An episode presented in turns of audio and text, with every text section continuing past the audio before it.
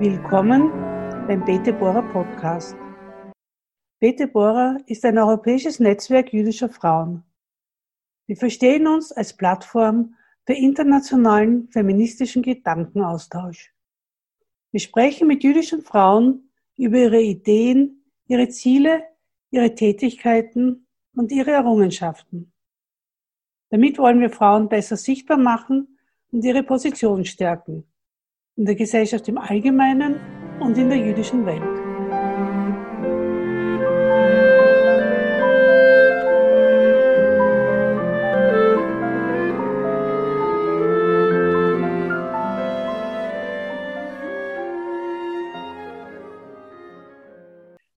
Mein Name ist Eleonore Lappin-Eppel und ich melde mich aus Wien. Ich freue mich, in unserem ersten Podcast Barbara Peinsack begrüßen zu dürfen. Barbara Preinsack ist Professorin für vergleichende Politikfeldanalyse an der Universität Wien und Professorin am Institut für globale Gesundheit und Sozialmedizin am King's College London. Sie forscht und lehrt im Bereich der Gesundheits- und Technologiepolitik und ist Mitglied zahlreicher politikberatender Gremien, wie zum Beispiel der österreichischen Bioethikkommission sowie der Europäischen Gruppe für Ethik der Naturwissenschaften und der neuen Technologien. Vor kurzem erschien ihr Buch mit dem Titel Vom Wert des Menschen, warum wir ein bedingungsloses Grundeinkommen brauchen. Das große mediale Interesse, auf das dieses Buch gestoßen ist, zeigt, dass du, liebe Barbara, darin Ideen und Probleme ansprichst, die uns gerade jetzt in einer gesundheitlichen, wirtschaftlichen und damit auch gesellschaftlichen Krisensituation ansprechen.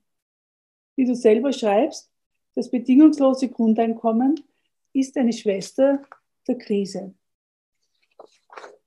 Doch bevor wir über, bitte, äh, über dein Buch bzw. das bedingungslose Grundeinkommen sprechen, möchte ich dich noch fragen, warum du London und das King's College, eine Spitzenuniversität, verlassen und 2017 wieder nach Wien zurückgekommen bist.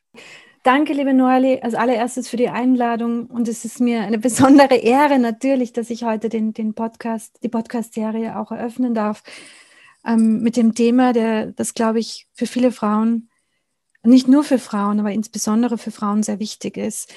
Ähm, deine Frage, warum ich aus, aus, nach zehn Jahren in, in England wieder nach Österreich gekommen bin, ist nicht ganz einfach zu beantworten, aber wenn man sie kurz beantworten möchte, kann man sagen, das war der Brexit. Also ich war ja an meiner, an meiner Uni, an meinem Institut sehr glücklich. Ein ganz tolles interdisziplinäres Institut, das sich mit der sozialwissenschaftlichen, also auf sozialwissenschaftliche Weise mit, mit sozialen äh, Aspekten der Gesundheit beschäftigt. Und äh, das Leben in London ist mir zwar nach zehn Jahren schon, schon etwas mühsam manchmal geworden, aber im Großen und Ganzen war ich da sehr glücklich. Aber als überzeugte Europäerin ähm, wollte ich nicht mit dem Vereinigten Königreich aus der EU austreten. Das war, klingt jetzt vielleicht etwas eigenartig, aber das war dann doch etwas, was äh, sowohl mein, mein, mein Mann, der Niederländer ist, als auch ich nicht tun wollten. Und wir haben uns dann ähm, umgesehen und, und haben sozusagen unterschiedliche Möglichkeiten ähm, und Szenarien, die offen standen, eruiert. Und, und ich bin sehr froh, dass wir nach Wien gekommen sind. Ich zurück, für meinen Mann war es ja nicht zurück, sondern erstmals. Aber der, der liebt es hier.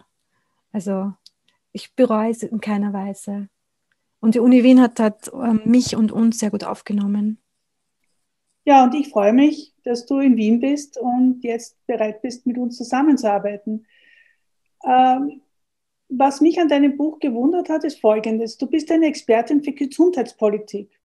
Von den verschiedenen Gremien, in denen du auf dem Gebiet der Gesundheitspolitik und ethend beratend tätig bist, habe ich anfangs gesprochen.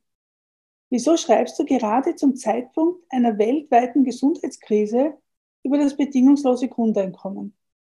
Das ist eine sehr bitte, und bitte erkläre unseren Zuhörerinnen und Zuhörern auch, was du darunter verstehst. Also das ist eine super Frage, Norli. ähm, und da habe ich jetzt schon eine einfache, kurze Antwort darauf. Ähm, das war, also die Entscheidung, das Buch zum Grundeinkommen zu schreiben, habe ich nicht in der Krise getroffen, sondern davor. Ähm, also das Coronavirus gab es schon. Ich habe begonnen damit, ich habe begonnen an dem Buch zu arbeiten im Februar 2020. Ähm, und der Grund dafür war eigentlich einer, der eh auch in einer dieser Ethikgremien, die du ähm, genannt hast, begründet ist. Ähm, ich habe mich, wie du sagst, in den letzten mittlerweile fast 20 Jahren mit Gesundheitspolitik, mit Medizin und insbesondere mit der Regulierung molekularer Technologien beschäftigt.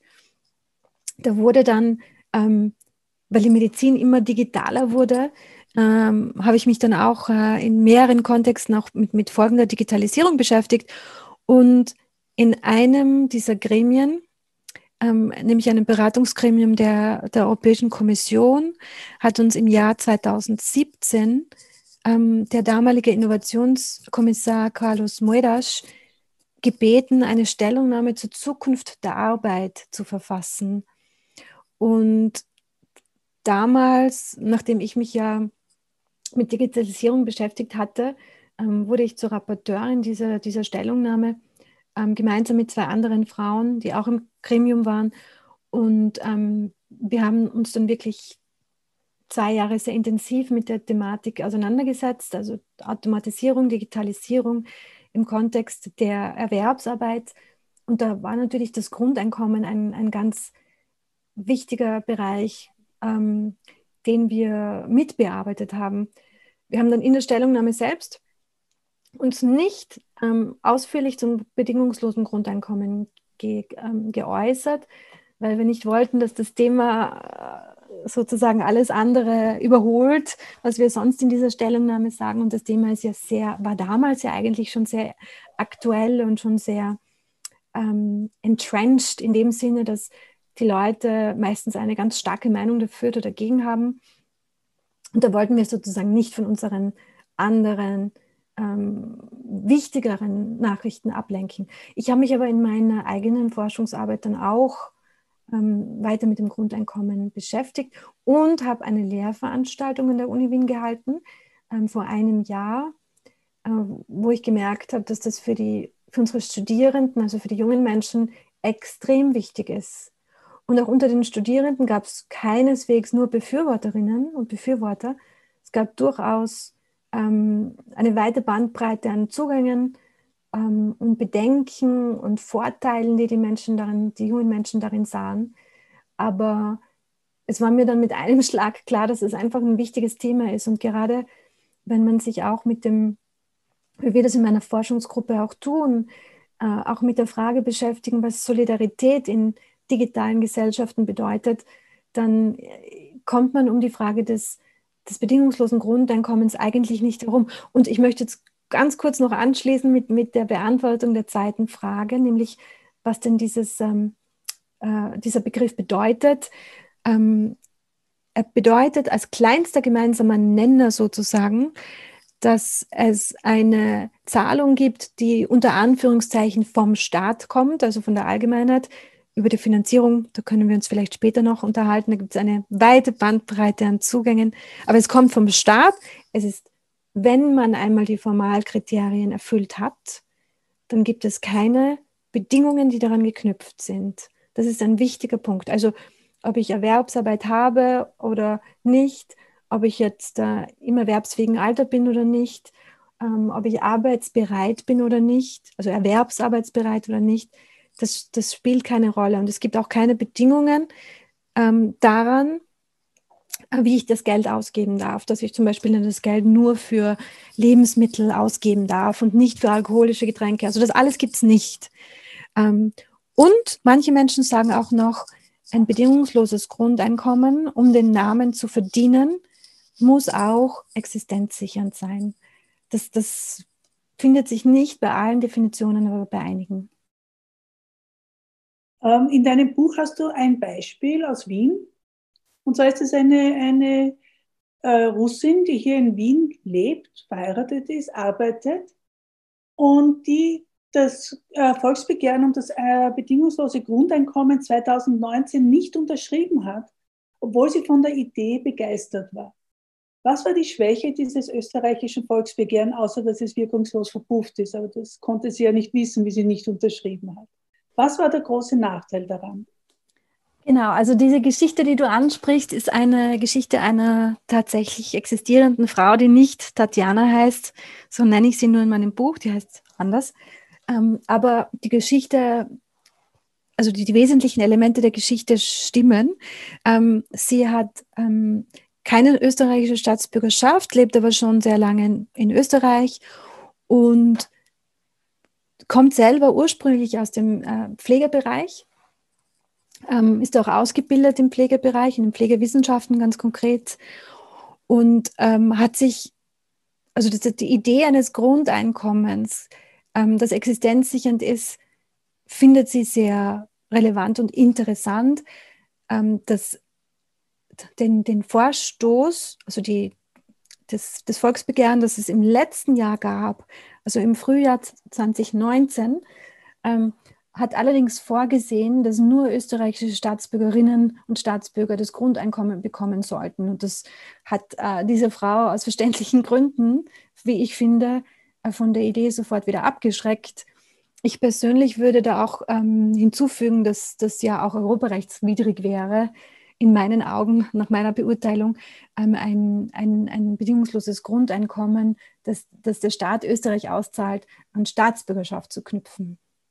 Also das würde ja dann. Das würde also auch für russische Staats, das, das würde auch für russische Staatsbürger äh, gelten, nicht nur für Europäer, also für Nein. Mitglieder der Europäischen Union. Nein, also die Europarechtswidrigkeit, du hast absolut recht. Die Europarechtswidrigkeit würde, also das, da, da ging es um die ähm, Diskriminierung äh, der EU-Bürgerinnen aus anderen Staaten, aus anderen EU-Staaten. Also das würde die Tatjana in diesem Falle nicht ähm, betreffen, selbst wenn es äh, europarechtskonform ausgestaltet wäre ähm, könnte, könnte wäre es denkbar, dass, dass trotzdem Drittstaatangehörige ausgeschlossen wären.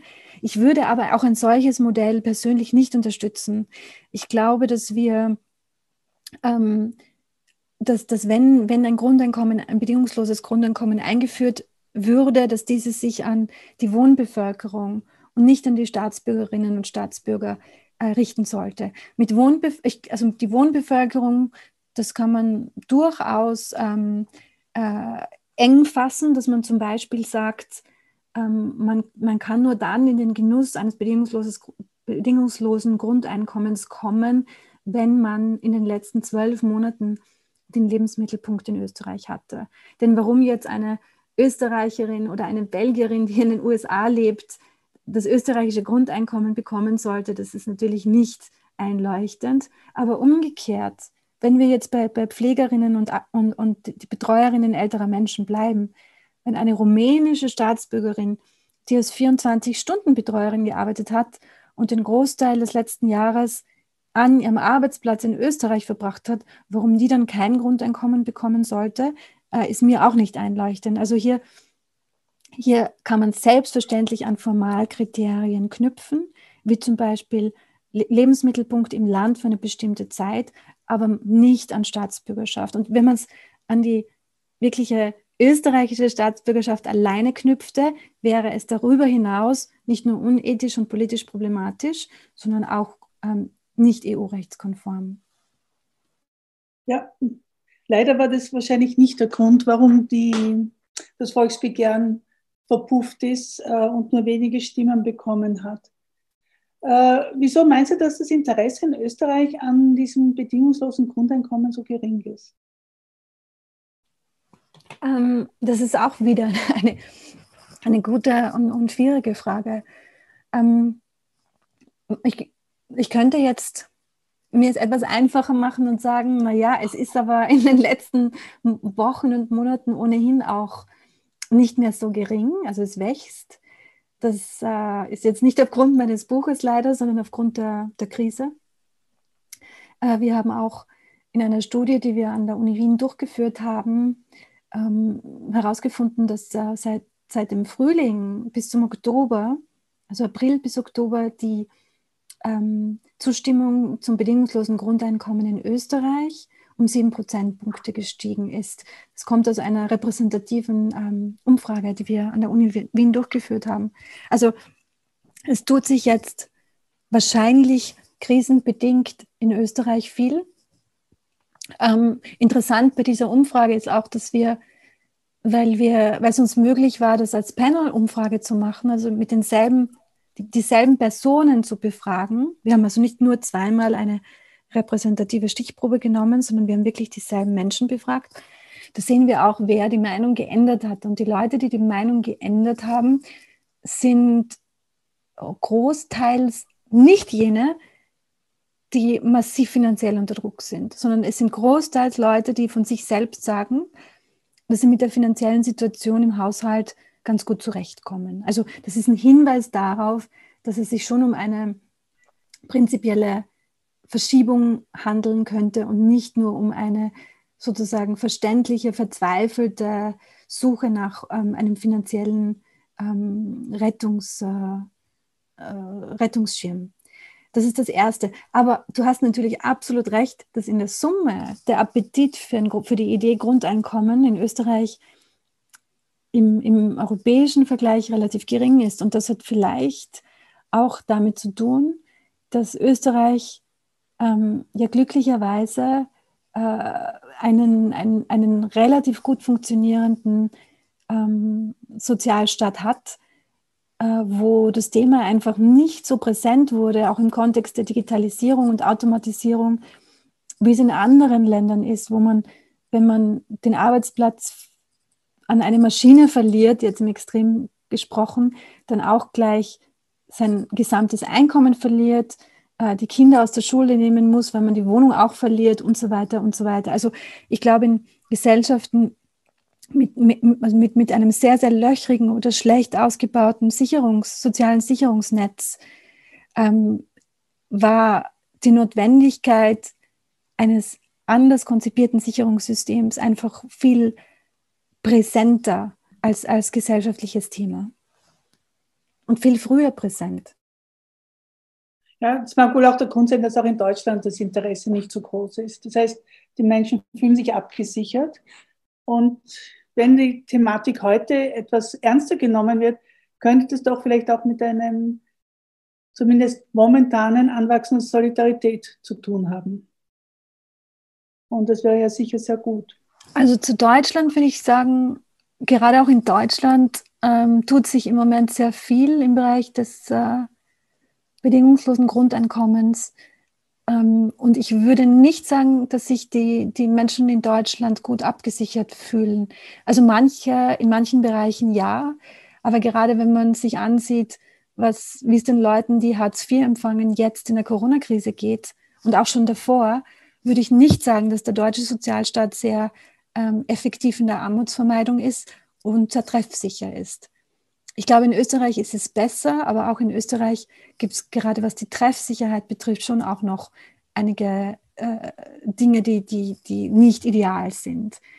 Ähm, und dazu, da, da, möchte ich aber jetzt gleich auch dazu sagen, dass die Grundeinkommensmodelle, die jetzt ähm, von, von progressiver und unter Anführungszeichen linker Seite kommen und ähm, die ich persönlich für viel interessanter halte als die, die äh, das Ziel haben, jetzt den Sozialstaat zu ersetzen, die würden das Grundeinkommen nicht als Alternative zur Erwerbsarbeit sehen, sondern eher als, natürlich zeitweise kann es eine Alternative sein, aber auch als ein Instrument der gesellschaftlichen Transformation, als emanzipatorisches Instrument und das Instrument, das es auch Menschen ermöglicht, die eigene Erwerbssituation neu zu überdenken, sich umzuorientieren und ähm, sozusagen besser in die Erwerbsarbeit wieder zu gehen, wenn man mal draußen ist.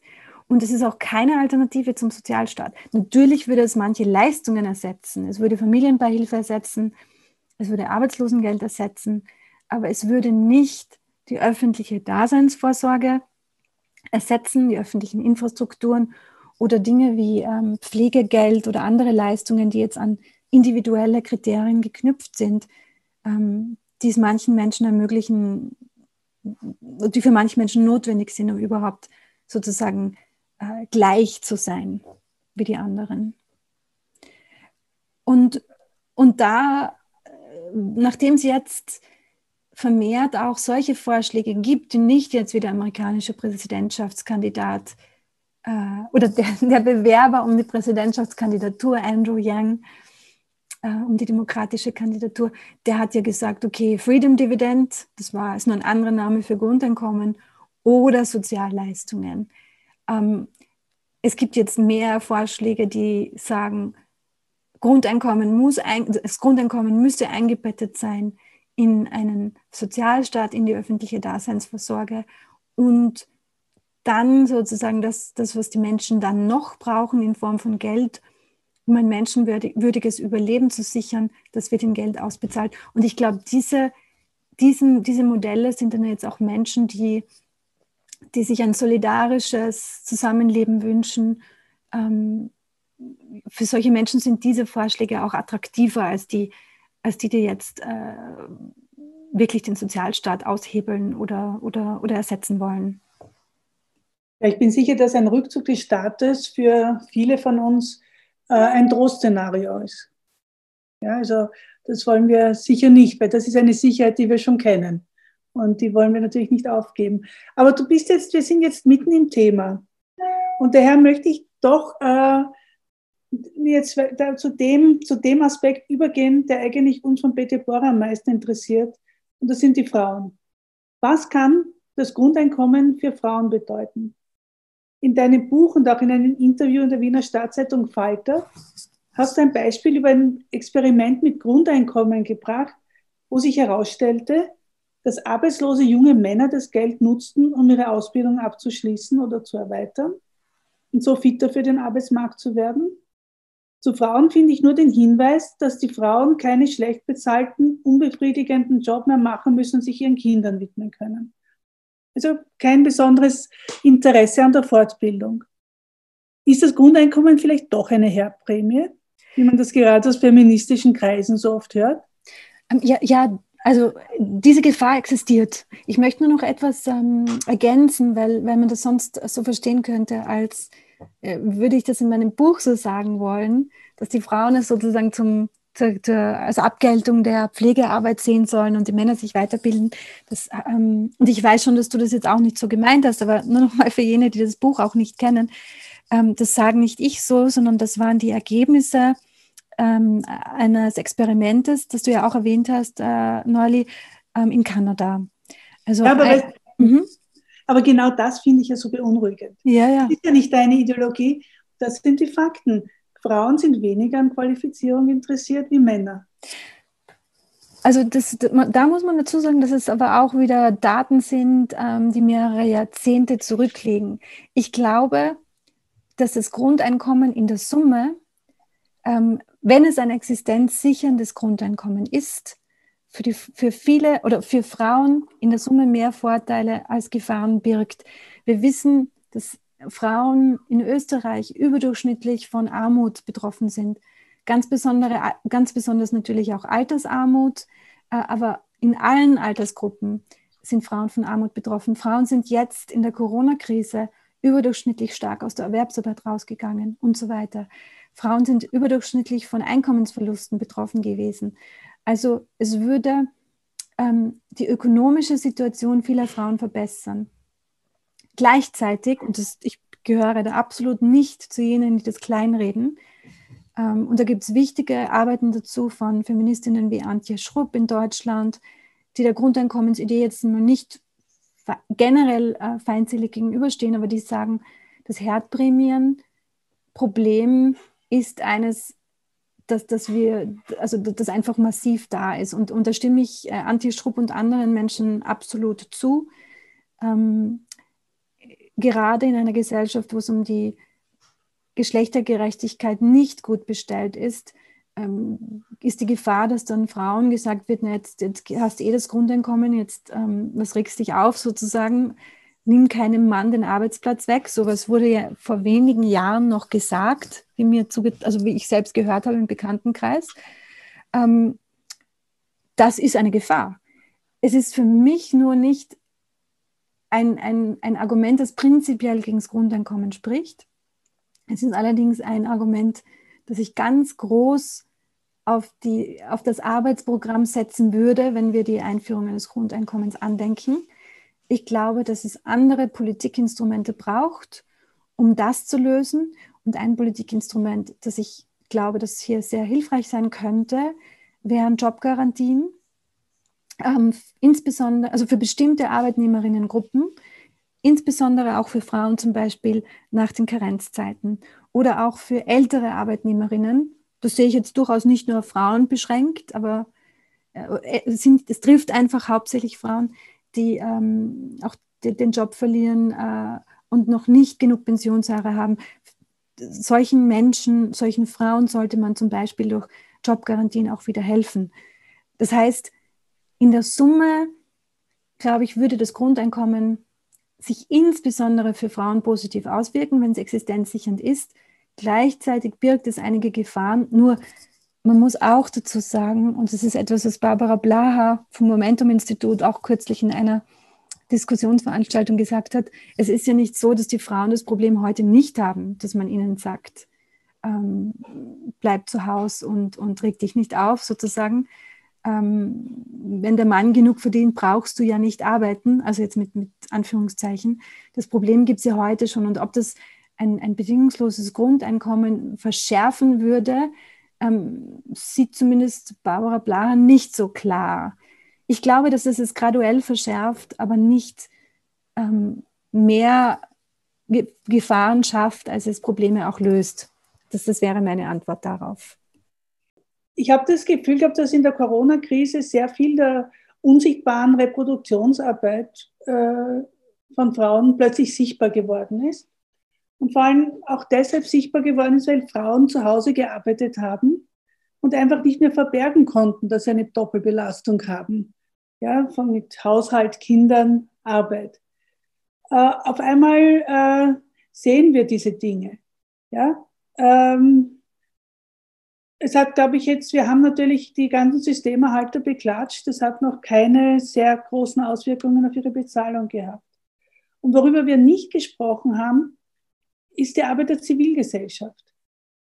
Diese war 2015 bei der Flüchtlingsarbeit sichtbar, aber dass die Zivilgesellschaft auch im Moment sehr aktiv ist, davon ist eigentlich wenig die Rede.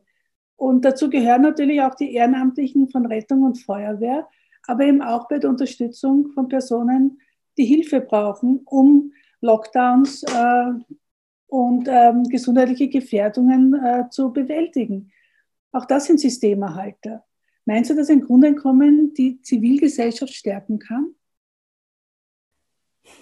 Ich glaube, ich glaube ja. Ich glaube aber auch, dass, dass man da aufpassen muss, aus den genannten Gründen. Also einerseits ähm, gibt es Menschen, die heute wertvolle Arbeit tun genau die Menschen, die du auch erwähnt hast, und damit meine ich jetzt nicht nur die Unterbezahlten, sondern auch die Unbezahlten.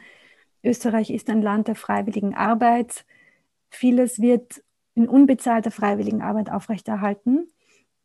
Und ähm, manche dieser Menschen, die das gern mehr tun würden, ähm, können das nicht, weil sie, weil sie Erwerbsarbeit nicht zulässt oder äh, weil sie trotz ihrer freiwilligen Arbeit immer noch zu, zu wenig oder gerade genug zum Leben haben. Also da würde ein Grundeinkommen Druck nehmen. Gleichzeitig müsste man aufpassen, dass das Grundeinkommen eben nicht, wie du das vorher erwähnt hast, als Argument verwendet wird, dass, dass man jetzt ja eh bezahlt wär, würde für, fürs, ähm, für die Aufrechterhaltung des gemeinschaftlichen Gartens oder zu, zum, zum, zum Aufpassen auf die Nachbarskinder oder was auch immer. Und das dann sozusagen als Alternative zur Erwerbsarbeit gesehen wird, gerade in einem Kontext, wo Erwerbsarbeit vielleicht auch knapp ist und wo man dann sagt, du hast irgendein Grundeinkommen und eine sinnvolle Beschäftigung, nimm niemandem den Job weg. Also das muss, glaube ich, es kann, wenn wir es ein, ein gutes gestalterisches Argument, äh, Instrument einführen, kann ein Grundeinkommen absolut die Zivilgesellschaft bereichern. Es wäre wahrscheinlich auch innovations- und kreativitätsfördernd in manchen Bereichen. wenn man eine gute Idee hat, wenn man was machen möchte, könnte man sich auch die Zeit nehmen, das zu tun und das dann vielleicht auch zu einer Erwerbsarbeit zu machen. Ähm, aber es kommt darauf an, wie man es ausgestaltet. Es gibt, es, gibt, es gibt Ansätze, die das Grundeinkommen nicht nur als Herdprämie für Frauen sehen, sondern auch als Stilllegungsprämie für Leute, die am ersten Arbeitsmarkt unter Anführungszeichen keinen Wert mehr haben.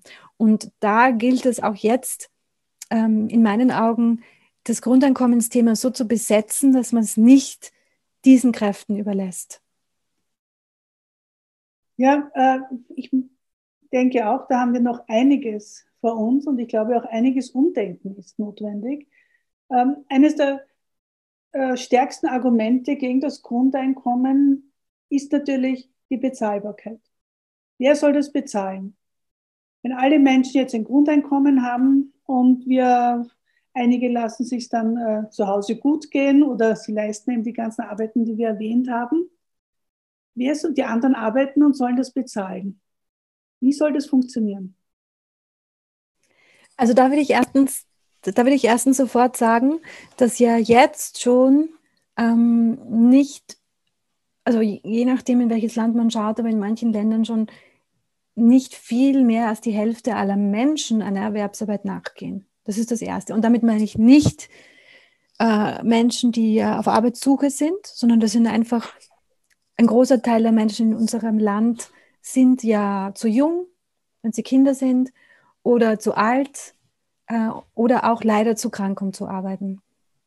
Das heißt, die Vorstellung, dass wir jetzt alle brav wie Bienen ähm, in der Erwerbsarbeit Geld verdienen und äh, wenige Leute als Trittbrettfahrerinnen und unter Anführungszeichen Sozialschmarotzer mitgezogen werden, so ist es ja schon nicht. Also wir, wir haben eine Gesellschaft, in der es viel bezahlte und viel unbezahlte Arbeit gibt, in der nur wenige Menschen überhaupt nicht arbeiten können, äh, wenn man einen weiten Arbeitsbegriff hat, und in der, in der wir ähm, Beiträge an unterschiedlicher Stelle leisten. Wir dürfen ja auch nicht vergessen, dass es in Österreich ja eigentlich schon ein bedingungsloses Grundeinkommen gibt, kein, kein universelles zwar, aber ein bedingungsloses, nämlich äh, für Leute, die von Kapitalvermögen leben können, weil Österreich eine ganz, ganz geringe Vermögensbesteuerung hat. Ähm, mhm. insofern würde ich sagen, es würde das, ein, ein bedingungsloses Grundeinkommen hier äh, einige dieser Linien, dieser Trendlinien neu ziehen und neu konfigurieren. Aber es würde uns nicht von einer Gesellschaft, in der fast alle Erwerbsarbeiten ähm, und wenige mitgetragen werden, zu einer Gesellschaft machen, in der jetzt kaum irgendjemand mehr erwerbsarbeitet und alle mitgetragen werden sollen. Also das, da gibt es keine Hinweise darauf. Es, man sieht auch in den Daten mit, äh, von Experimenten mit bedingungslosem Grundeinkommen, die es bisher schon gibt, dass die Erwerbsarbeit jetzt nicht absinkt unter den Leuten, die Grundeinkommensbezieherinnen sind. Auch weil viele ja von Grundeinkommen alleine, auch wenn es existenzsichernd ist, trotzdem nicht leben wollen. Also weil es ist ja nicht viel, es reicht gerade für ein menschenwürdiges Leben.